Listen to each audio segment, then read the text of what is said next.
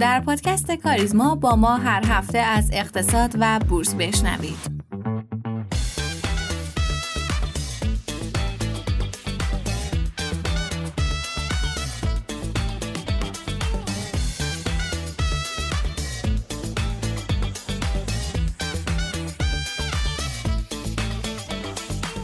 مرور اخبار این هفته اولین رد صلاحیت نامزد ریاست جمهوری در تاریخ آمریکا توسط یک ایالت دیوان عالی ایالت کلرادو بامداد چهارشنبه طی حکمی رأی به حذف شدن نام دونالد ترامپ از لیست نامزدهای رقابت کننده در انتخابات ریاست جمهوری 2024 آمریکا داد.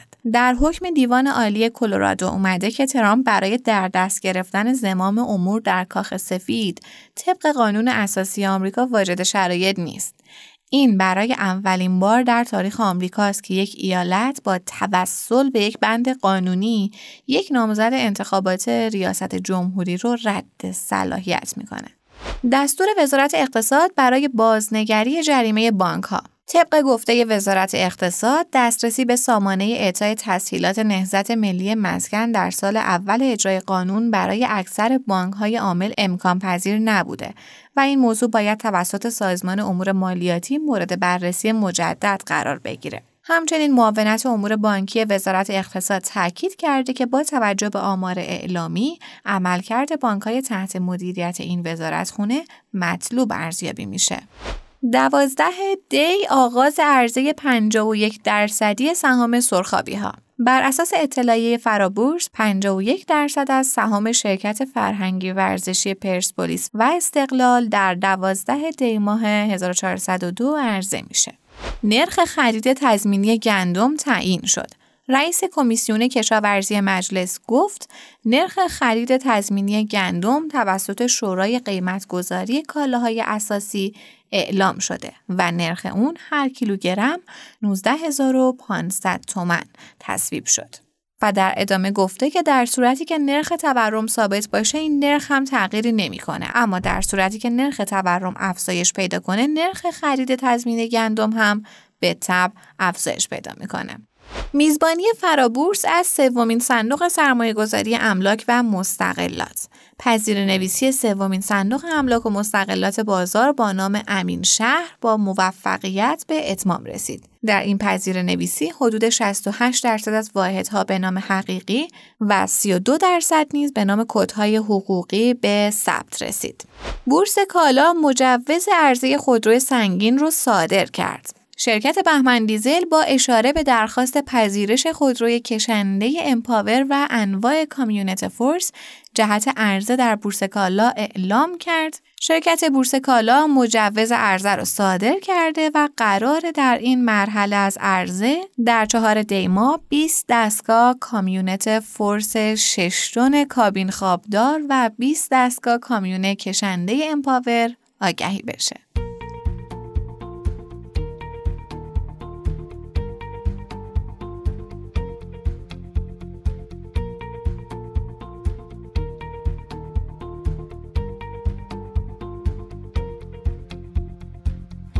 هنوز با همه دردم امید درمان است که آخری بود آخر شبان یلدارا. شب یلداتون مبارک باشه. سلام می‌کنم خدمت شما و امیدوارم که این روز قشنگ رو در کنار خانوادهتون به خوبی و خوشی بگذرانید منم عرض سلام دارم. امیدوارم حالتون خوب باشه و طول خوشیاتون به بلندای هزار شب یلدا باشه. ایشالله که برای هممون همینطور باشه. بریم سراغ بازار. آقای صالحی بفرمایید ببینیم این هفته برامون چی آماده کردین؟ چه خبره؟ برای شروع توی بازارهای جهانی تقریبا یه هفته کم تلاطمی رو توی اکثر شاخص ها شاهد بودیم.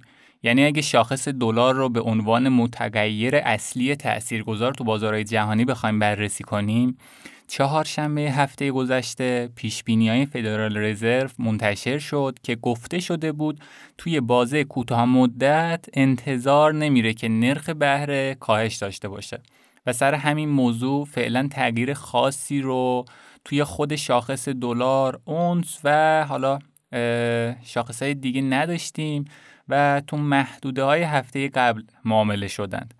ولی خب چیزی که کاملا مشخصه اینه که تو بازه میان مدت یا بلند مدت در نهایت این کاهش نرخ بهره اتفاق خواهد افتاد.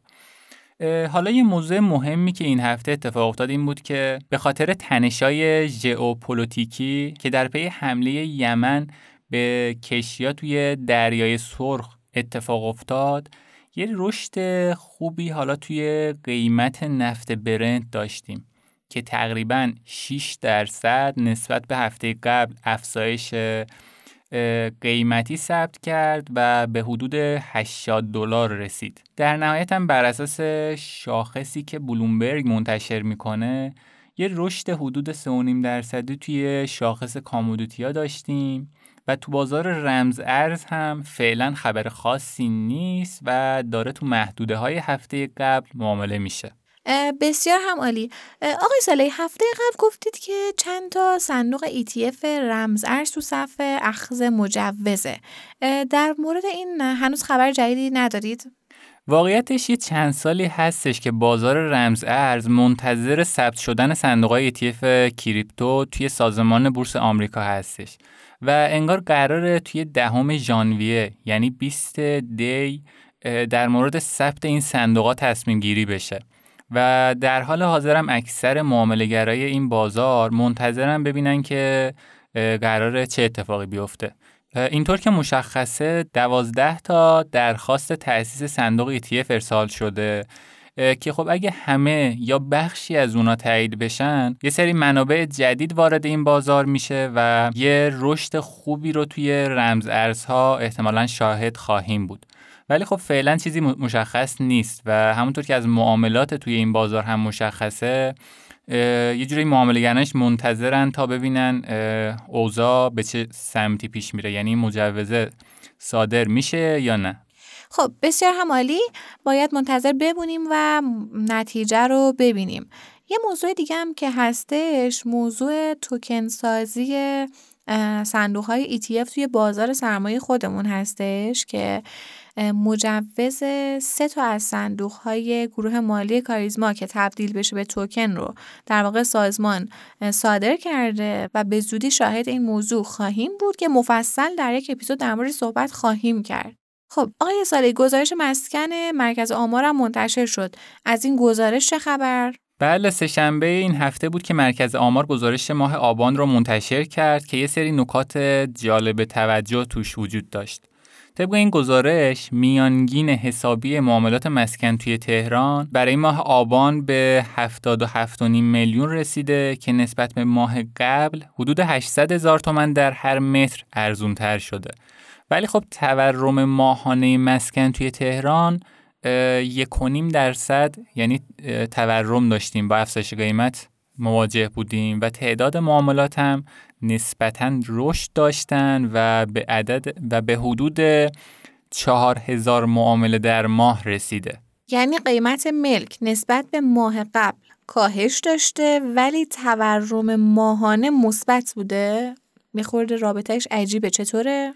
آره اتفاقا سوال خیلی خوبی پرسیدید که شاید برای خیلی از شنوندگان ما سوال شده باشه این موضوع. واقعیتش اینه که مرکز آمار با روش های مختلفی میاد. میانگین قیمت مسکن توی تهران رو محاسبه می‌کنه. برای مثال اون عدد 77.5 میلیونی که گفتیم از روش میانگین حسابی محاسبه شده که ساده ترین روش محاسبه شاخصه. و میاد از قیمت متری همه خونه های معامله شده یه میانگین ساده می‌گیره و همون رو به عنوان قیمت میانگین ملک در تهران گزارش می‌کنه. ولی همونطور که می‌دونید این روش یه سری مشکلاتی داره. مثلا یه خونه ای که نوسازه با یه خونه قدیم ساخت نباید وزن برابری داشته باشن. که مرکز آمارم برای رفع این مشکل اومده یه شاخص دیگه تعیین کرده که طبق اون شاخص جدید مسکن توی تهران نسبت به ماه قبلش یک درصد گرونتر شده یعنی با تورم همراه بوده. پس در واقع اومده قیمت ملک رو با اون فرمول یا اون سنجه قبلی محاسبه کرده. ولی این تورم ماهانه رو با این فاکتور جدید درسته؟ ببینید اگه طبق روش های قبلی بخوایم نگاه کنیم ما تورم نداشتیم. ولی این شاخص یه شاخص جدیدی هستش که تو محاسبات اضافه شده و بر اساس این شاخص ما تورم داشتیم. ولی نسبت به معیارهای قبلی ما کاهش قیمت رو داشتیم. بیشتر روش های آماریه که این کارو می‌کنه دیگه. خب بسیار هم عالی. انگار که با این فرمول جدیده ما شاید بتونیم در واقع کلیرتر ببینیم فضا رو. خب تو بازار سهام خودمون چه خبر آقای صالحی؟ چه اتفاقات مهمی افتاده؟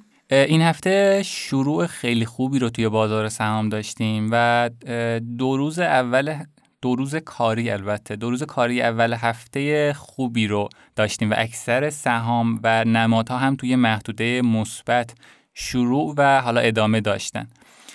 که به نظرم سه تا دلیل اصلی داشت. اولی همون بحث تجدید ارزیابی شرکت ها هستش که هر از گاهی داغ میشه و با اخبار هواشی با اخبار هواشی منتشر شده یه سری شرکت ها رو با تقاضا همراه می‌کنه. دلیل دوم بحثی بود که سر رشد خزنده دلار مبادله‌ای مطرح شد که این دلار کم کم داره خودش رو به دلار دلار بازار آزاد نزدیکتر می‌کنه. خیلی کوتاه میگین که این رشد خزنده دلار مبادله‌ای در واقع چی است؟ دلار مبادله‌ای همون دلاری هستش که شرکت ها دارن باش کار می‌کنن. یعنی اکثر شرکت ها فرزن اگه یه شرکتی صادرات داشته باشه و بابتش دلار از مشتری خارجی بگیره این دلاره رو داره با یه نرخی نزدیک به همین دلار مبادله ای تاثیر می‌کنه و ریالش رو می‌گیره. دلار مبادله توی ماه اخیر حدودا 3 درصد رشد داشته و به بالای 39 هزار تومن رسیده که خب سیگنال مثبتی هم به بازار داده. و سر همین حالا یه جو مثبتی هم تو بازار ایجاد شده که اینم یکی از دلایل رشد بازار بود. و دلیل سوم که خب دلیل خیلی مهمی هم بود بحثی بود که وزارت اقتصاد سر کنسل کردن همون جریمه بانک ها مطرح کرد که گفت این خب تقصیر بانک ها نبوده و این موضوع باید دوباره بررسی بشه که باعث شد اون منفی که گروه بانکی بابت این موضوع خورده بود رو پس بگیره و همین جو مثبت توی کل بازار پخش شد. یعنی ما توی هفته توی یک هفته اخیر حدودا دو ممیز سه درصد شاخص با رشد شاخص کل مواجه شدیم. میانگین ارزش معاملاتمون بالای 6000 ثبت شد. ولی خب یه موضوعی که یه موضوع نگران کننده که بود این خروج پولامون هستش که حتی توی روزای خیلی مثبت هم ما خروج پول از کلیت بازار داریم. یعنی شاید اینطور باشه که مثلا ورود پول به سهام داشته باشیم ولی خب خروج پول سنگین تری رو از صندوق سهامی داریم که باعث میشه اوورال این ورود خروج منفی باشه. که خب نشون میده فعلا پول قدرتمندی وجود نداره که یه رشد قوی رو حالا توی بازار ایجاد بکنه و فعلا حالا چشمانداز زیاد مثبتی توی حالا بازی کوتاه مدت از بازار انتظار نداریم. مرسی در ادامه با ما همراه باشید.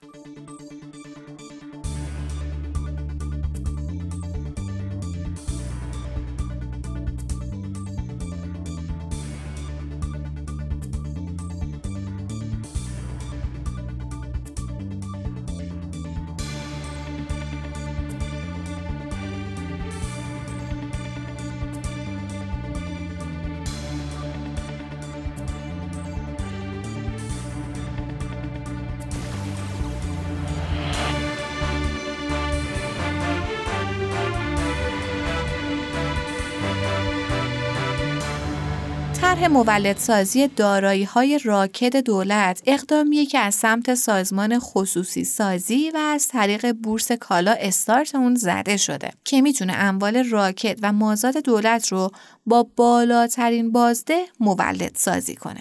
مولد سازی به این معنیه که دولت اموال بلا استفاده یا اموالی که ارزش افزوده و بهرهوری پایین داره و سالها رها شدن رو شناسایی می‌کنه تا این اموال رو بهینه سازی کنه. در خصوص مولدسازی دارایی های دولت و چالش ها و مزیت های این روش مصاحبه ای داشتیم با جناب آقای سعید لاریجانی مدیرعامل شرکت گروه مشاوران هرمس که میشنویم با هم به نام خدا سلام عرض می کنم خدمت شنوندگان عزیز پادکست کاریزما و امیدوارم در این پادکست تحلیل و تبیین مختصر و البته مفیدی از وضعیت خصوصی سازی به طور عام و به طور خاص مولدسازی دارایی ها در اقتصاد ایران داشته باشیم و بتونیم تا جایی که ممکن هست اون رو آسیب شناسی کنیم. قبل از اینکه بخوام به تحلیل و ارزیابی عملکرد دولت ها در حوزه خصوصی سازی و مولدسازی بپردازم لازم می‌بینم یک تعریف و یا تبیینی از این موضوع و حوزه داشته باشم. در موضوع خصوصی سازی نیاز هست که ما یک تفکیکی بین انواع دارایی هایی که برای واگذاری عرضه میشن قائل بشیم. این دو نوع دارایی عبارتند از در واقع سهام شرکت های دولتی و یا سهام شرکت هایی که خودشون زیر مجموعه یک شرکت دولتی دیگه هستند و دارایی های غیر منقولی که در مالکیت دولت و شرکت های دولتی قرار داره. این تفاوت و این تفکیک از اینجا ناشی میشه که وقتی ما برنامه‌ای برای واگذاری یک شرکت دولتی داریم که از غذا سابقه فعالیت داره و یا کسب و کاری داره به نوعی میشه گفت که روح و جانی داره خب برای واگذاری این با ملاحظات بیشتری روبرو هستیم و از طرف دیگه ما دارایی های غیر منقول رو داریم که این دارایی ها اساسا ارزششون و ثمن معاملهشون در ذات آن چیزی که هستند خلاصه میشه و به نوعی میشه گفت که واگذاری اونها از پیچیدگی های کمتری برخوردار هست. با دستبندی ارائه شده از انواع دارایی هایی که مشمول واگذاری و خصوصی سازی میشن رویکرد متفاوتی رو در ارزیابی عمل کرد و ارزیابی اینکه آیا در حوزه خصوصی سازی به اهدافمون رسیدیم یا نباید داشته باشیم. در حوزه شرکت های دولتی خب مهم هست که پس از واگذاری چه اتفاقی برای شرکت میفته و آیا بهرهوری اون شرکت نسبت به دوره‌ای که در مالکیت دولت بود که می‌دونیم مالکیت دولت برای یک شرکت چقدر می‌تونه عدم بهرهوری رو براش به همراه داشته باشه آیا بهبود یافته یا خیر؟ اما در ارزیابی عمل کرده واگذاری یا اونطور که مصطلح شده مولد سازی اموال غیر منقول خیلی این مسئله بعدی و پسینی برای ما موضوعیت نداره و اون چیزی که بیشتر از همه حائز اهمیت هست اینه که آیا این اموال به میزانی که هدف گذاری شدند و با سمن معقول و منصفانه ای آیا واگذار شدن یا براشون شریک گرفته شده یا خیر. اگر هدف از واگذاری شرکت های دولتی به بخش خصوصی رو افزایش بهرهوری این شرکت ها بدونیم البته من از هدف اولیه صحبت می‌کنم و ناآگاه نیستیم که هر نوع واگذاری می‌تونه برای دولت حائز منابعی باشه و جبران بخشی از کسری بودجه دولت باشه. اما اگر هدف اولیه رو افزایش بهرهوری بدونیم بنده اساسا قائل به این نیستم که تنها راه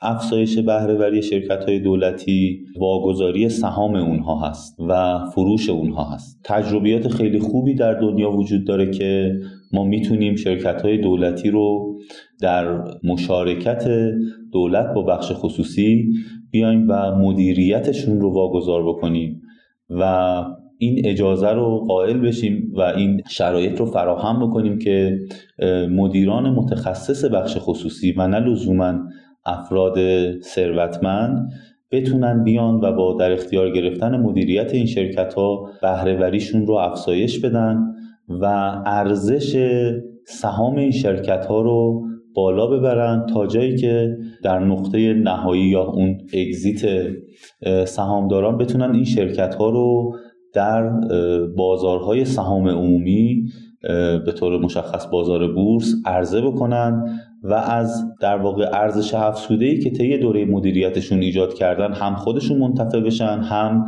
دولت رو منتفع بکنن و در واقع یک ساختار حاکمیت شرکتی درست رو بر اون شرکت ها حکم فرما بکنن.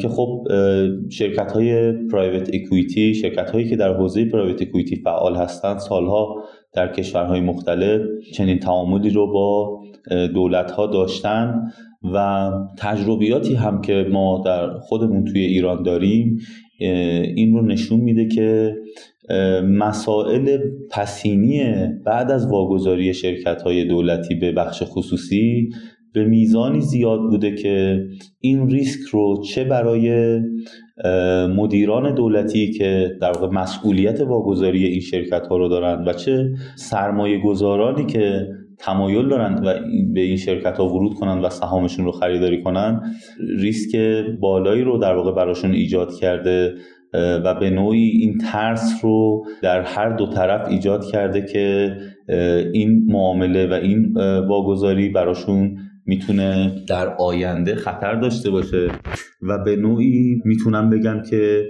این شرایط ایجاد شده یک adverse selection رو ایجاد کرده یک کژگزینی رو ایجاد کرده که سرمایه گذار صالح سرمایه گذاری که به درستی می‌تونه یک کسب و کار رو مدیریت بکنه و اتفاقا اهلیت داره کمتر تمایل پیدا می‌کنه که ورود بکنه به این گونه ارزه ها و واگذاری ها و خودش رو در معرض چنین ریسک هایی قرار بده. متاسفانه ما اطلاعات خیلی واضح و دقیقی از اینکه شرکت های دولتی که واگذار شدن به بخش خصوصی چه اتفاقی براشون افتاده بهرهوریشون به چه صورت تغییر کرده نداریم. و نمی‌تونیم به خوبی ارزیابی بکنیم که آیا خصوصی سازی به هدف اولیه خودش که همون بهره و افزایش بهرهوری اقتصاد هست رسیده یا نه؟ خب برای اینکه این آسیب هم بتونه رفع بشه خب اولا اون بحث افشای اطلاعات بسیار های اهمیته چرا که دولت در این واگذاری ها به وکالت از مردم در واقع داره نقش ایفا می‌کنه و نیاز هست که چه معاملات صورت گرفته که خب البته اطلاعات این معاملات هست و چه عملکرد دولت ها عملکرد ببخشید سهامداران جدید و مدیران جدید این شرکت ها پس از واگذاری در معرض عموم قرار بگیره. نیاز هست که همانند شرکت های سهامی هم البته با حفظ محرمانگی برخی از اطلاعات کسب و کاری نتایج این واگذاری ها برای عموم شفاف بشود. مطمئن باشید که هر نظارتی هم که ما بخوایم دست طریق دستگاه های دولتی و قوه قضایی حاکم بکنیم بر این واگذاری ها به اندازه نظارتی که افکار عمومی می‌تونن داشته باشن نمی‌تونه مؤثر واقع بشه و در واقع به رفتار سهامداران و مدیران این شرکت ها جهتگیری مثبت بده. اما در خصوص مولدسازی اصطلاحی که از حدود یک سال و اندی پیش در ادبیات اجرایی و رسمی خصوصی سازی کشور وارد شد لازم هست که به چند نکته توجه بکنیم. همونطور که قبلا هم گفتم هدف اولیه همواره در هر نوع خصوصی سازی و در هر دوره ای از زمان این هست که خب دارایی که به نحو اصلا ازش استفاده نمیشه اصلاح بشه و دارایی با حد اکثر بهرهوری مورد استفاده قرار بگیره. اما خب این هدف اولیه است.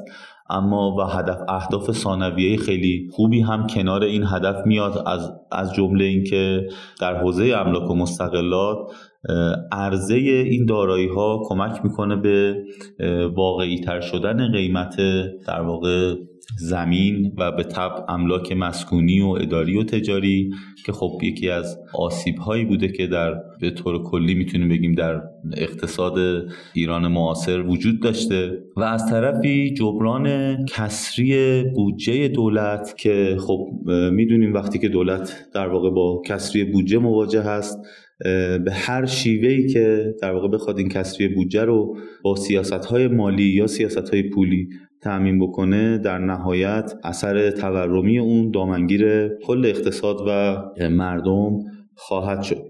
خب در حوزه مولدسازی دارایی های دولت همونطور که گفتیم نگرانی اصلیمون این هست که آیا این دارایی ها با قیمت واقعی و با شرایط منصفانه واگذار شدن به افراد بخش خصوصی یا خیر. که خب کم و بیش مطلع هستیم که یک سری فرایندهایی پیش بینی شده برای این موضوع که این اتفاق بتونه به درستی بیفته. تا جایی که من مطلع هستم و البته گزارش رسمی متاسفانه تا الان منتشر نشده دولت تونسته یه چیزی بالغ بر 130 هزار میلیارد تومن از اموال غیر منقول رو شناسایی بکنه و خب دستگاه های دولتی تا این میزان صرفا تونستن و یا خواستند که دارایی هاشون رو ثبت بکنن.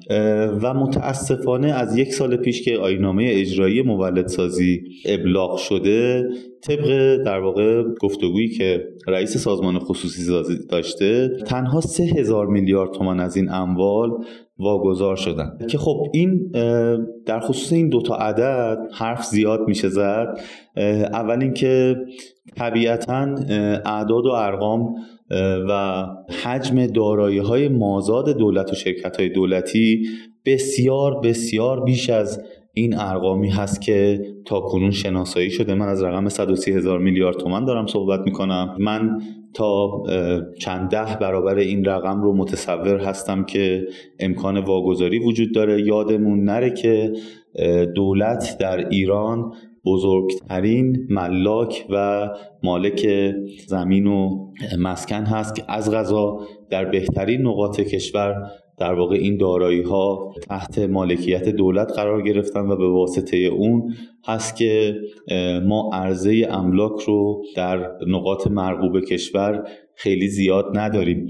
و این نگهداشت املاک مستقل از اینکه چه کارایی می‌تونن داشته باشن توسط دولت باعث نوعی ایجاد حباب در حوزه املاک و مستقلات در اقتصاد ایران شده. از رقم 130 هزار میلیارد تومن که بگذریم بحث واگذاری 3 هزار میلیارد تومن حدود 3 هزار میلیارد تومن اموال املاک طی یک سال گذشته خب به نوعی می‌تونه خیلی واضح به ما نشون بده که اراده جدی در این خصوص وجود نداشته. یا اینکه مکانیزم هایی که تعریف شده مکانیزم های کارآمدی نبودن. یکی از دغدغه هایی که همواره در خصوصی سازی وجود داره اینه که افرادی که متولی خصوصی سازی هستند با ریسک هایی مواجهند و اون تصمیماتی که می‌خوان بگیرن براشون می‌تونه طبعات و ریسک های آتی رو داشته باشه. از غذا این موضوع در مصوبه سران قوا دیده شده یک مسئولیت غذایی برای هیئت عالی مولدسازی دیدن که من می‌دونم که خیلی این موضوع با حاشیه همراه بوده خیلی مخالفت کنارش بوده در صورتی که اگر این مسئولیت رو صرفا در حوزه این واگذاری ها و با شرط اینکه در صورتی که از فرایندها و روشهای از قبل پیش بینی شده و افشا شده در واقع اتفاق بیفته من این مسئولیت رو تصمیم مثبت و مفیدی می‌دونم. اما خب این سوال پیش میاد که چرا با وجود این پیش بینی که اتفاق افتاده تا کنون ما شاهد موفقیت جدی در این حوزه نبودیم. که خب فکر می‌کنم که این جنبه حالا مسئولیتی که صرفا دیده شده شاید کافی نبوده و شاید مدیران دستگاه های اجرایی که کوتاهی می‌کنن در این حوزه نیاز هست که با ریسک این مواجه بشن که کوتاهی کردن در این حوزه به ترک فعل و ترک وظیفه تعبیر بشه و براشون طبعات مدیریتی و ریسک سازمانی داشته باشه.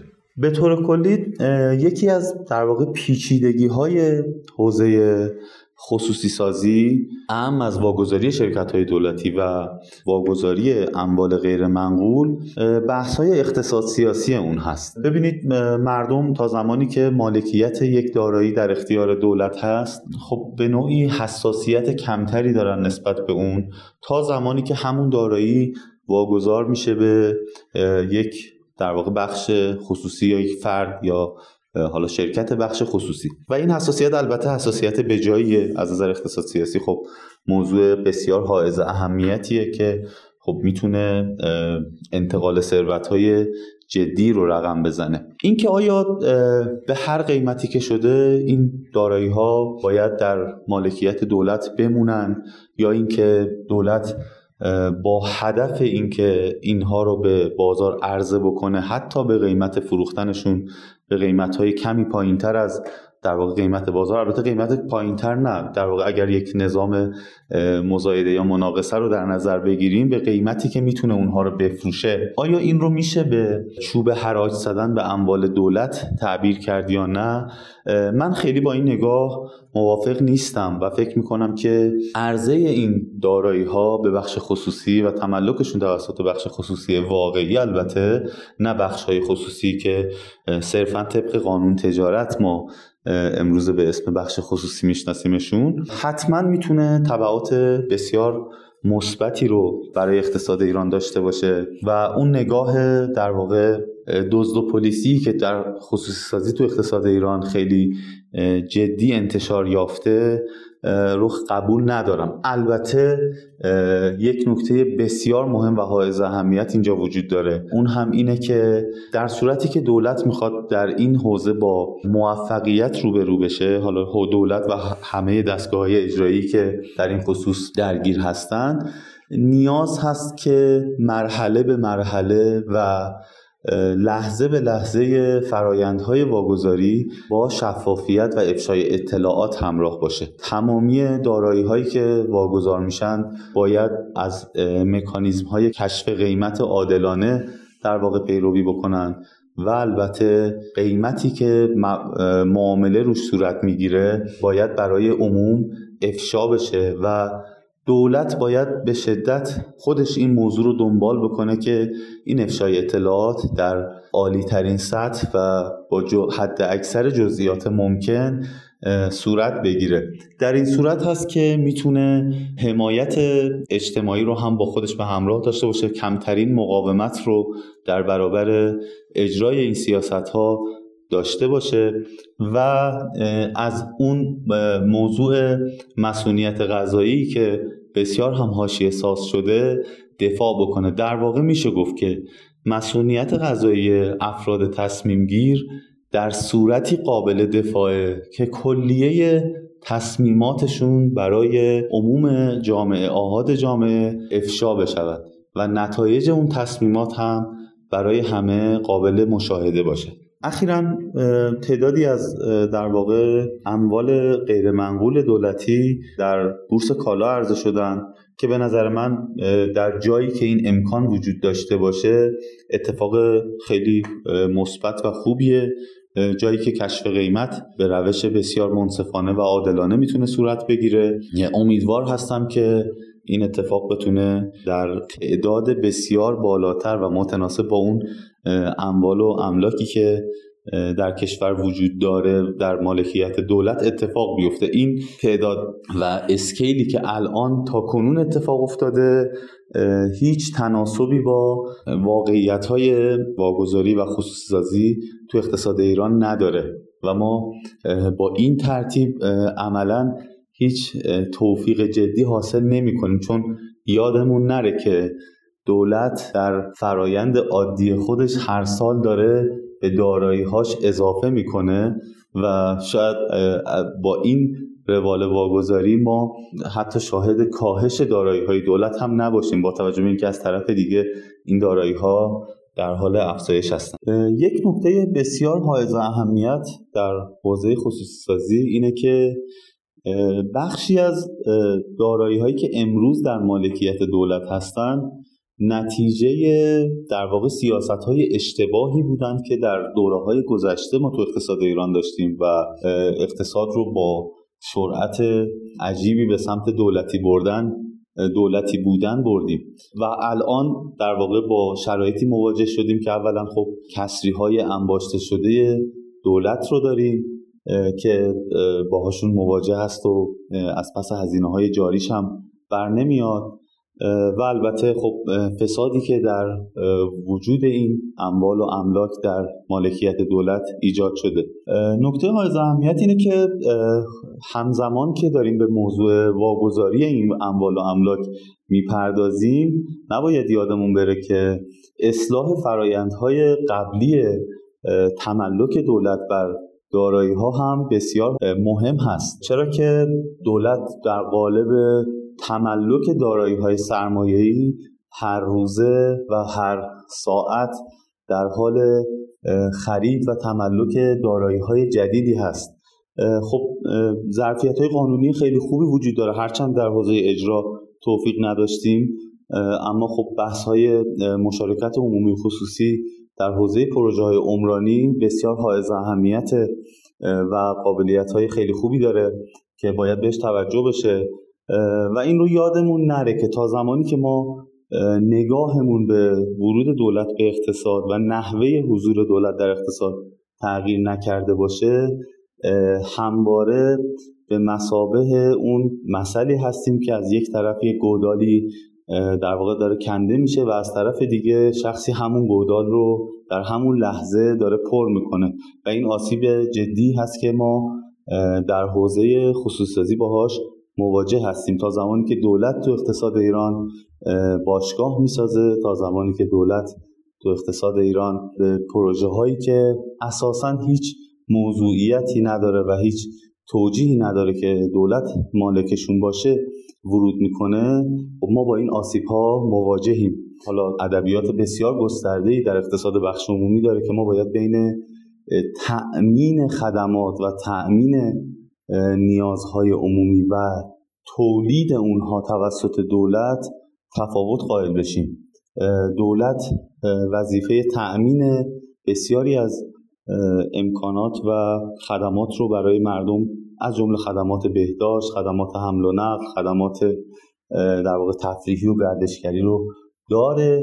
اما این به این معنی نیست که دولت در واقع تولید کننده این خدمات باید باشه و در واقع ظرفیت های بیبدیل تأمین مالی امروز وجود داره که دولت می‌تونه با تسهیل فضای کسب و کار و ایجاد شرایط برای ورود بخش خصوصی خودش رو از سرمایه گذاری مستقیم در این حوزه ها کنار بکشه و اجازه بده که ظرفیت های بخش خصوصی واقعی در این حوزه ها فعال بشه.